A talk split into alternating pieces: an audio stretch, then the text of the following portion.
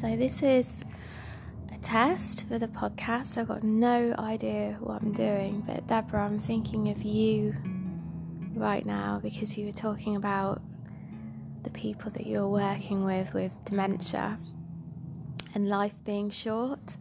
And this morning, I'm thinking about when I met my magical man in the library. So, when I I just uh, my stepdad had died, and um, two months later, my real dad died, and um, I missed him by an hour. My dad and my mum was in a really bad way because she'd been my stepdad's carer for a long, long, long time, and so she didn't have a good social network. And she, for six months, she was uh, openly suicidal, and I was her best friend, um, one of her best friends. So I was a support for her, and, and, and I just remember every now and again, not very often, it's maybe happened three or four times in my life that I can think of, I get a question, and it's a monumental question, and it's a boulder question, and it lodges in my system, and I cannot function and I cannot flow until it's answered. And it's strange, it seems to come from nowhere. It's like a gut question, almost like a primordial question within me. And my partner at the time was a psychologist, still is a psychologist, uh, one of the lecturers at the uni, and he was like, "Oh, just you're being morbid. Just get over this question. Just you need to focus on life, not on death." And I'm like, I, I, "This question isn't a choice it's it's lodged. It's like I've swallowed a peach stone. It's lodged in my throat. I can't just pull it out. It's either you know got to be removed or it's going to go down. So I can't just yank it back out. It's too far down. It's too far lodged.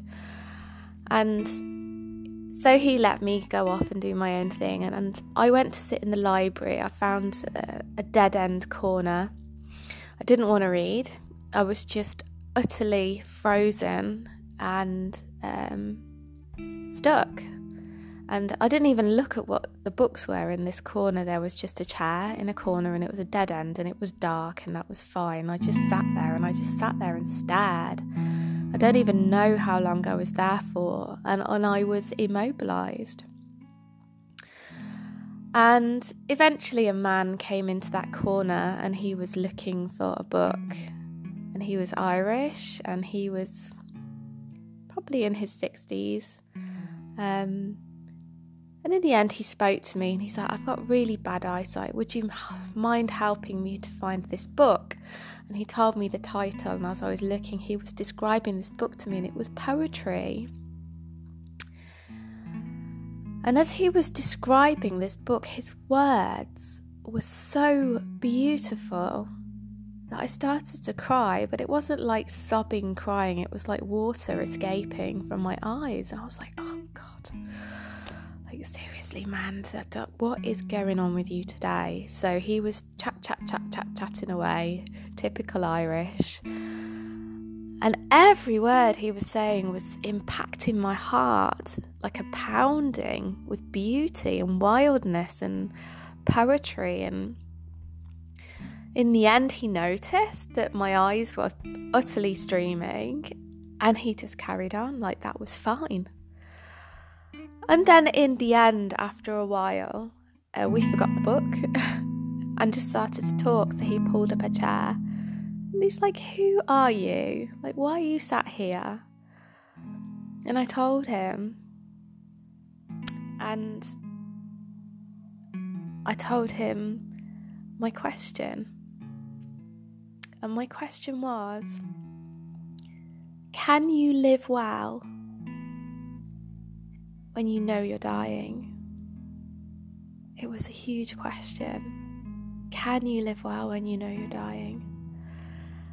And it wasn't that everybody knows they're going to die at some day. I don't even know what the question was exactly. But it was clear. And he said to me, I have terminal cancer. I was utterly like, What? He said, Yeah, yeah, it's prostate cancer. It's terminal. Um, but I travel, and there's times when I can't. Uh, the operations and incontinence issues at times, and he said it's. But I travel, and I've always had a wild life, an unusual life. I've never had normal friends. And he told me about his life and his poetry and his travelling. And I swear my eyes did not stop streaming from the moment that man opened his mouth until the end. And we were sat there for hours. And I had my answer in this man. His answer was yes, yes, you can, if you follow your heart. And we're still friends now. He is such an unusual character. He doesn't text. He can't text. He doesn't know how. He has this mobile phone and he can answer a ring and he can call me. But if ever I text him, he replies with a letter. And he always sends me gifts. He'll send me unusual gifts, like a little piece of a stone from an ancient monument or mugwort to make into tea. Or threads that I can embroider into something, um, patches uh, of beautiful material that I can create into something, and just unusual gifts like that. He bought me a book on witchcraft once. He's like, I'm sure you're some kind of a white witch. And yeah, he, he is just unusual. And the funny thing is, is that he didn't have a spirituality and he feels quite threatened by it, and yet he believes in it in me. He just calls it the magic as I share my stories with him. So, yeah, it's one of those beautiful stories that at first sounds dark to other people. Um, but these questions are real, and sometimes it's life flowing through us in all of its rapids, wild rapids, but it's taking us somewhere. And if I didn't have that utter immobilization, I never would have met Seamus and seen the light.